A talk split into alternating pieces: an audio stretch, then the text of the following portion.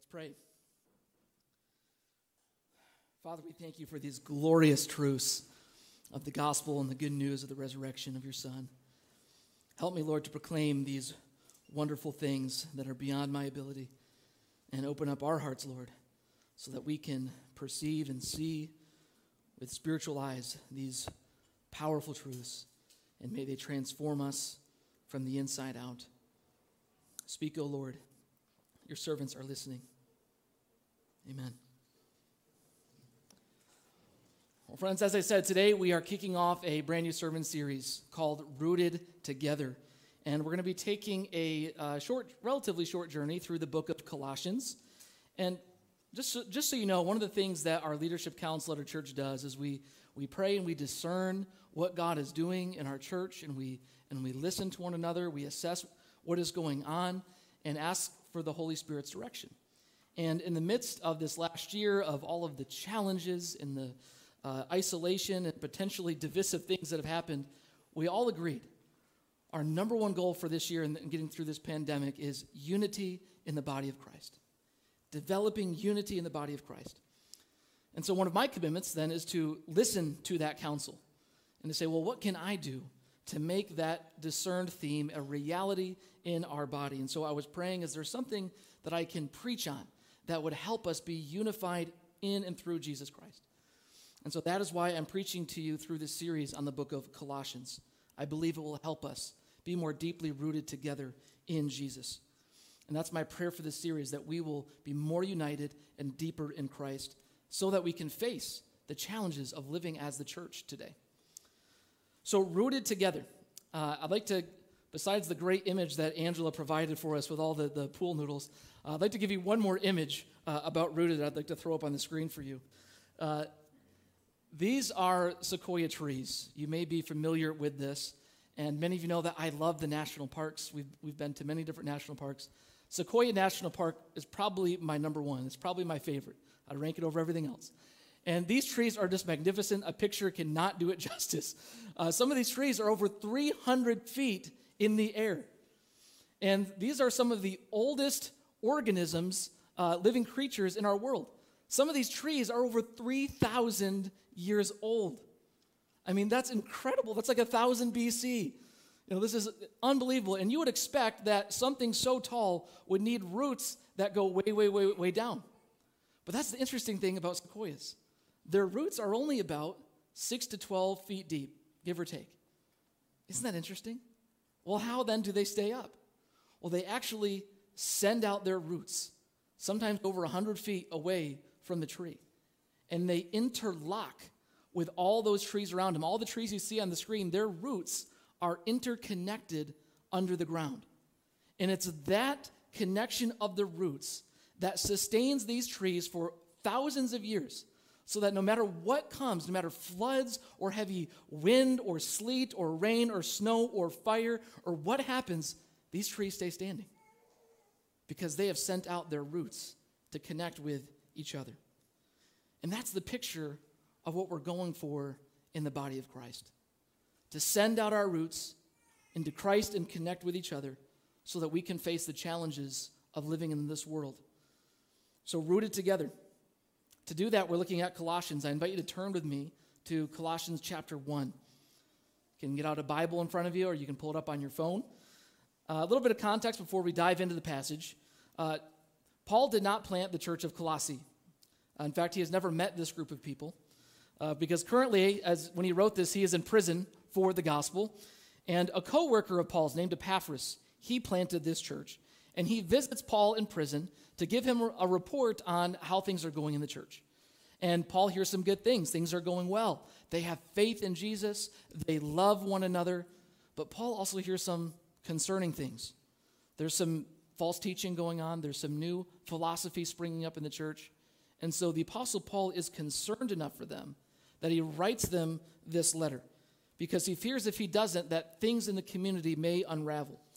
And we'll be getting into more of that later in the series. Notice how opposite this is of often we, what we are tempted to do in our world. When competing ideas, when competing philosophies arise, our answer, our world's answer, is typically pluralism. You know, well, look, you believe Jesus is God and you believe in all kinds of gods, you know, that's fine. Let's just be unified. Let's, let's be together. It doesn't matter what, what you believe, what you and what you believe is different. That's okay. The world's answer to these types of things is pluralism. But the Apostle Paul is saying, no, no, that's a false unity. The answer is not just to accept what everybody is saying, but to actually drive our roots down deeper into the truth so that we can stay connected on what God says is true. That's why he says in verse 23 continue in your faith, established and firm. Do not move from the hope held out in the gospel. Don't move. You will be tempted and pressed on every side, but stay firm, stay grounded, stay planted, stay rooted. Stay rooted in the gospel. Well, what is this gospel that we are to be deeply rooted in? What is the soil, if you will, that we are to send our roots out collectively in so that we can stay firm and grounded? Well, that's the question I hope to tackle this morning. And if you were here last Sunday with us on Easter, gosh, what, what a glorious day last week was, wasn't it? Wow, that was just fantastic. Um, and last week I talked about the simple gospel uh, and kind of the basics. So today is kind of an unattended part uh, two to that sermon. It's a deeper dive into what is this good news and what Jesus has done for us.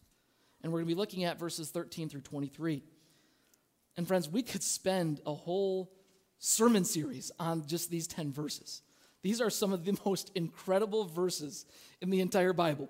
So I'm going to try to do the best that I can, but, but hang with me and, and think about these truths with me because they are so powerful. And they give us a few different pictures of what the gospel is, of a few different ways of describing this most incredible event in the history of the world.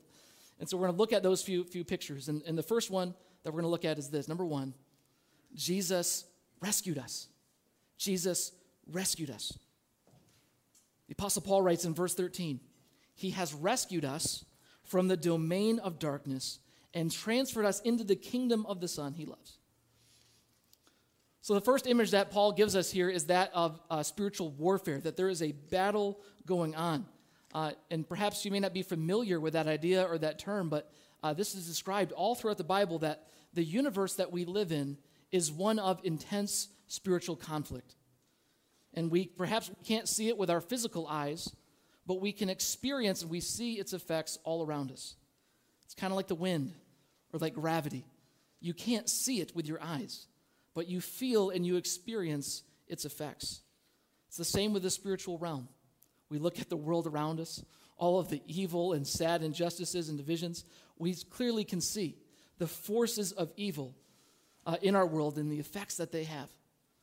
And there is, there is a dark power, sometimes called Satan or the devil, who is at work in the world, enslaving humans to evil desires. In the gospel, part of the gospel is that Jesus came to defeat these powers and rescue us from them. In fact, Paul will go on to say in Colossians 2:15 that Jesus has disarmed the powers and authorities. He's made a public spectacle of them, triumphing, triumphing over them by the cross. In other words, because of the cross, sin has lost its power. Evil has lost its power over us. The accusations of the enemy are now false and we can now be liberated. And Paul describes this as a rescue mission from one domain to another domain, or from one kingdom to another kingdom. He says he says he transfers us into the kingdom of his son. And that's a word also can mean transport. It's like we're being moved from one sphere where evil has power into another sphere. A total different reality altogether. Now, I recently told some of you that I've been trying to catch up on pop culture from the last, like, like from like 10 years ago. Uh, I, I, finally have finished uh, all the Marvel movies, just so you know. That was my big pandemic accomplishment. Thank you very much. I'm very proud of that. And um, there's a, uh, one of the movies, Captain America, the first Avenger. Uh, there is a scene where uh, these Allied soldiers are caught in a, a Nazi base, Hydra base. And Steve Rogers, Captain America, he wants to go save these soldiers. So he goes into their base, defeats all the guards because he's Captain America, and brings them back to uh, the home base where everyone uh, is there waiting and cheering their return. And that's the picture of what Jesus has done for us. He came from heaven to earth to infiltrate enemy territory and bring us out of the sphere of the devil, out of the power of evil, so that we can be brought back home into the kingdom where the Holy Spirit now has power and influence over our lives and not the enemy. He's brought us back home to the cheering of angels, back into his kingdom. So the present kingdom is Jesus' rule over his obedient people. And so sometimes the kingdom can be so vague. What is the kingdom of God? Well, there's many answers to that. Many people give many definitions, but I think we need to understand and we need to see the church as the center of the kingdom of God in the world. We are brought, we are brought out of the darkness of the world and into the light of the church. Friends, the church, it's the safe haven from the darkness of this world. It is the ark to carry us through the storm. It is the body we cannot live without. It is the mother from which we must nurse. It is the kingdom to which we belong to and fight for. It is the home base to which we have been transported to. It is the intertwining root system to support each other through life. Friends, how much do you value the church? Oh, do we value it as much as God does? This is one of the most incredible things Jesus has done. He's rescued us out of darkness, He's brought us into the church, into His kingdom. Let's remember the value and celebrate what Jesus has done by rescuing us into his people. The second picture that uh, we get of the gospel in this text is that Jesus redeemed us. Jesus redeemed us. Now, the word redeemed can often become Christianese for us. We, we say redeemed or we sing redeemed, but we need to remember that it's a word that means liberation from slavery, usually by paying some type of ransom price. Paul says in verse 14, it's in Jesus in whom we have redemption, the forgiveness of sins. And not only does it mean slavery, but this word for God's people would often recall the Exodus. When God redeemed, when he brought his people out of Egypt and brought him uh, into the promised land where they could be his people. And something we miss about both the Exodus and the gospel is that people, the people were set free for a new kind of relationship with God, a new covenant with God. You see, in the Exodus, the blood of the Passover lamb protected Israel from God's judgment. And then he delivered them across the Red Sea so that they could be his people. He gives them a covenant, the law, and he gives them instructions for setting up the tabernacle so that his presence could dwell with them and they would be liberated to be his people in this new land. So, in the new covenant, this time in the gospel, we are in bondage to sin and to spiritual forces, enslaved to evil desires.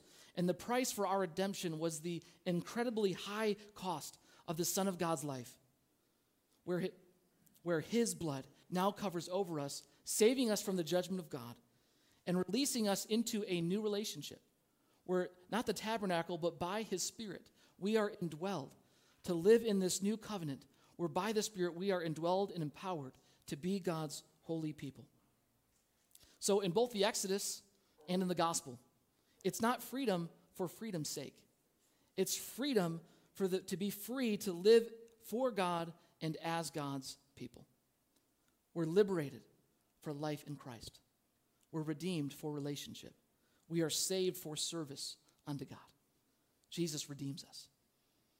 The third picture we get in this passage is that Jesus rules the world. He rules the whole world. And this next section that we get to is one of the most magnificent sections about Jesus in the whole Bible. Most scholars believe that this is a hymn or an early hymn or poem about Christ.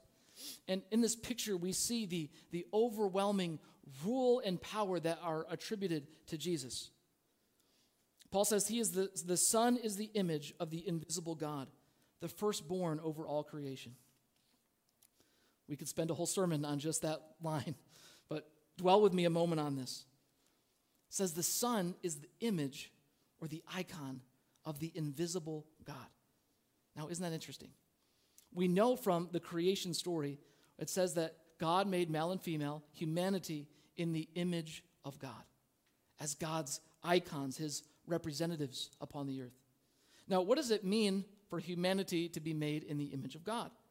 People give different answers. Some people say, well, it's our ability to reason, or it's the fact that we're relational, or it's the fact that we have awareness, we have consciousness. Now, all of these are good things. But I think we have to ask why were we given these things? And the Bible tells us that God created us to surprisingly rule on God's behalf over all creation. That we were intended to be God's representatives, God's vice regents upon the earth, stewarding his creation unto perfect shalom and peace the way God intended it. But we know we failed. We failed. We rebelled. And so what did God do? God sent the true image, the true icon, his true representative who would not fail, who would not rebel, who would obey unto death, and he would become the rightful ruler over all creation. Isn't that amazing? The story that God is writing? He is the image of God.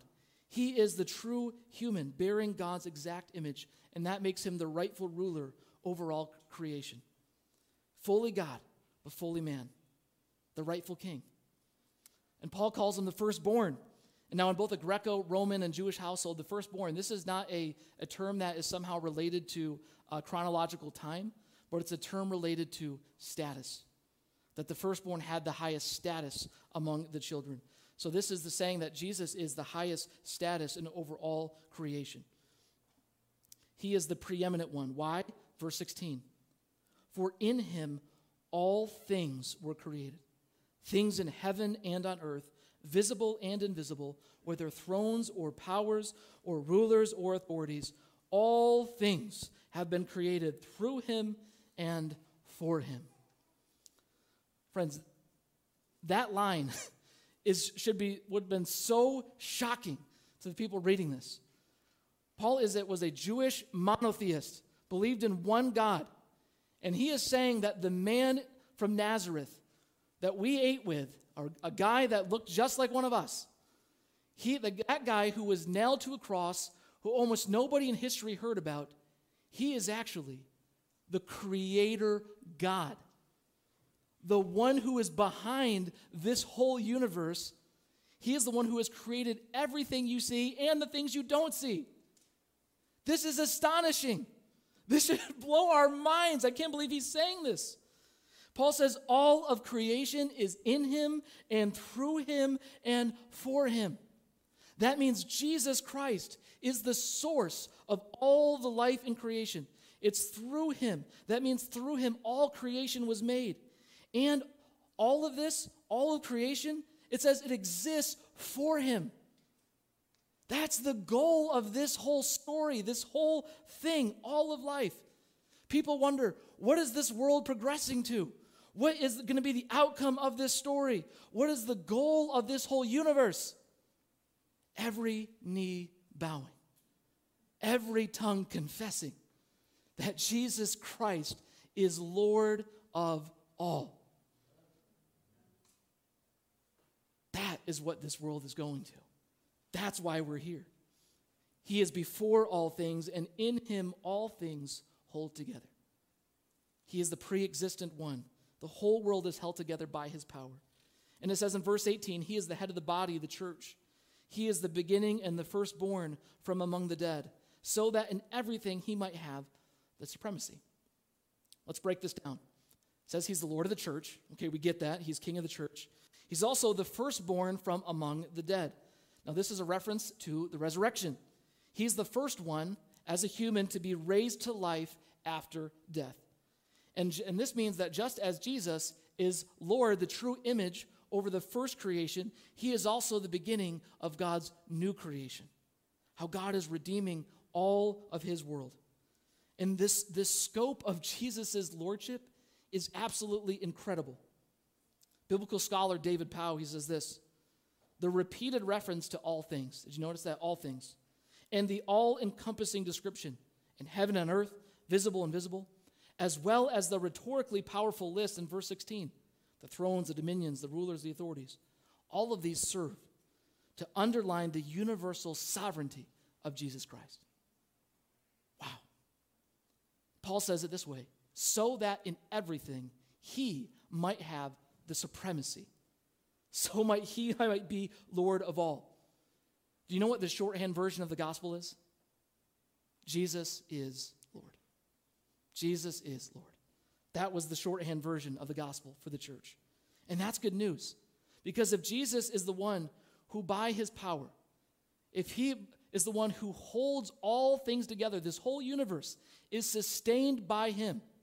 If he is our Lord holding it all together, friend, can he not hold your one life together? Can he not hold you up and sustain us through whatever you might be going through? He's holding the whole world in his power right now. And I don't know what you may be going through today, but your Lord, your Savior, is the one who is sustaining all creation by his power. So, oh friend, don't give up. Don't grow weary. Do not worry about what may come, because your Lord is Lord of all, and he's good. He will sustain us. He is our rescuer, He's our redeemer, and He rules over us with His sovereign love and care. Jesus rules the world.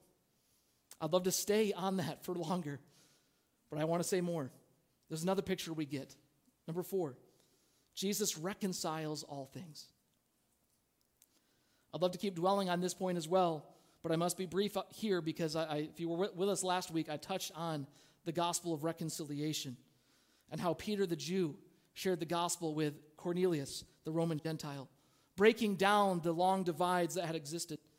And so, central to the gospel was and is reconciliation across ethnic and racial difference and social status. And I love what Paul, uh, what, what Scot McKnight, my seminary professor, says about this. This is so good. He says Paul's mission was not simply to increase the church's members through evangelism, but to get saved Gentiles at the table with saved Jews to form a new family fellowship called the church. Wow. Is that part of your vision of the gospel? It's about eating together, being family as one body, being reconciled by the blood of Jesus into God's family. We're reconciled to one another. And biblical scholar James Dunn, he has an amazing quote on this. He says, The vision is vast, the claim is mind blowing. It says much for the faith of these first Christians that they should see in Christ's death and resurrection, quite literally, the key to resolving the disharmonies and uh, of nature and the inhumanities of humankind. And in some ways, still more striking is the implied vision of the church as the focus and mean, means towards this cosmic reconciliation. The community in which that reconciliation has already taken place or begun to take place, and whose responsibility it is to live out as well as to proclaim its secret. Now, if you didn't catch all that, what James Dunn is saying is basically this the church is the sphere and place in which God is reconciling the world. It's where it's already happening. And the church is whispering and saying to the world, hey, do you see all the brokenness around us? Do you see all the divisions around us? We know the secret. We know how to be reconciled. We know how to live in harmony. In fact, we're already living it out. Come join. Come eat at the table with us through Jesus Christ. Does your gospel include this reconciliation with, uh, with others? Does it include a vision of every tribe, tongue, and nation eating together at one table? because that's the vision of Jesus' gospel.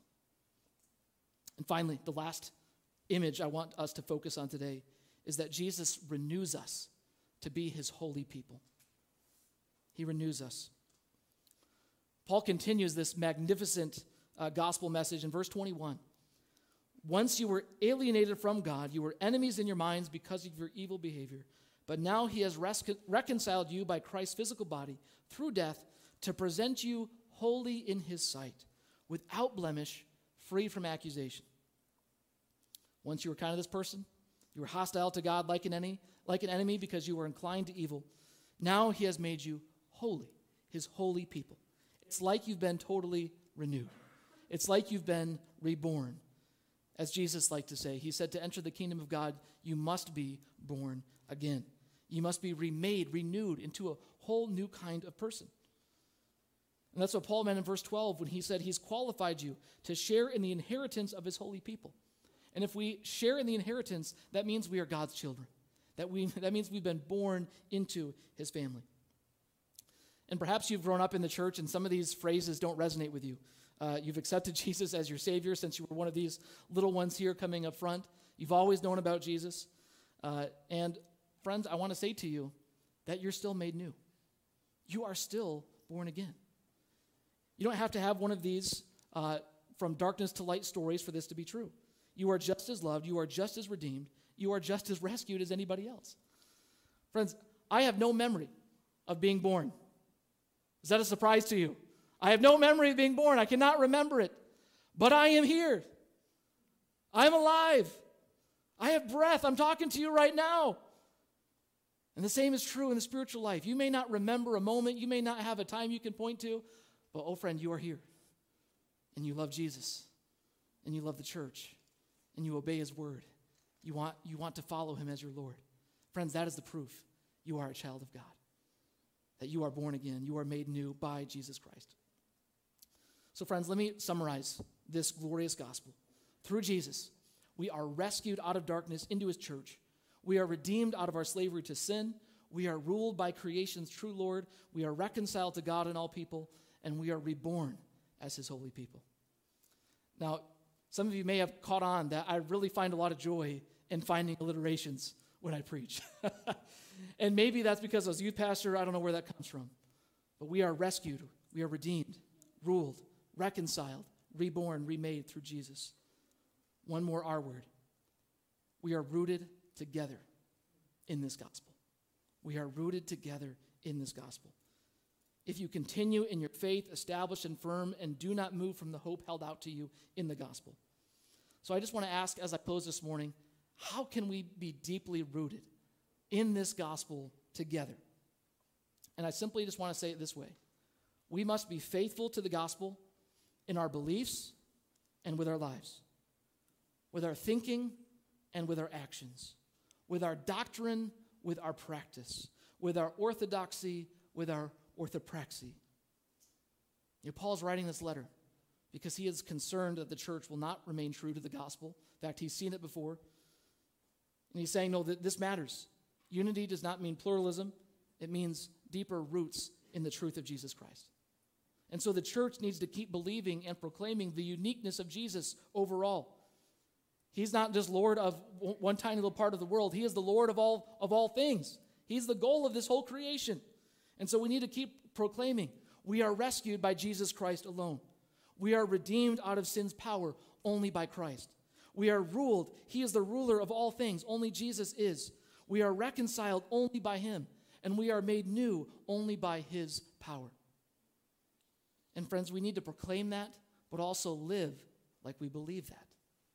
So let me ask you just a few questions based on those great R words to see if we live like we say what we believe. Friend, do you look for opportunities to share Jesus because you really believe he is people's rescue? Do you seek to overcome sin because we know Christ has redeemed us?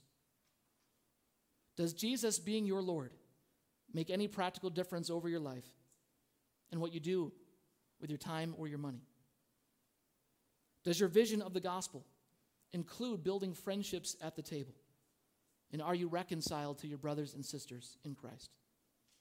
And as God's holy people, do you seek to live a life of holiness dedicated to the Lord? May the Holy Spirit guide you in what He wants to apply to your life today. But, friends, Let's be faithful to the gospel in our doctrine together. Let's be faithful to the gospel with our lives together. So may we send our roots down deep into these truths. May we lock arms with each other and stay faithful and to say, no, we're not going to be moved an inch from the hope of the gospel and the hope that we have in Christ. And we're going to do it because we're locked in arms together. Our roots are connected. And we are confident that he who holds the whole universe together by his power can keep holding us together until he comes again. Amen? Let's pray.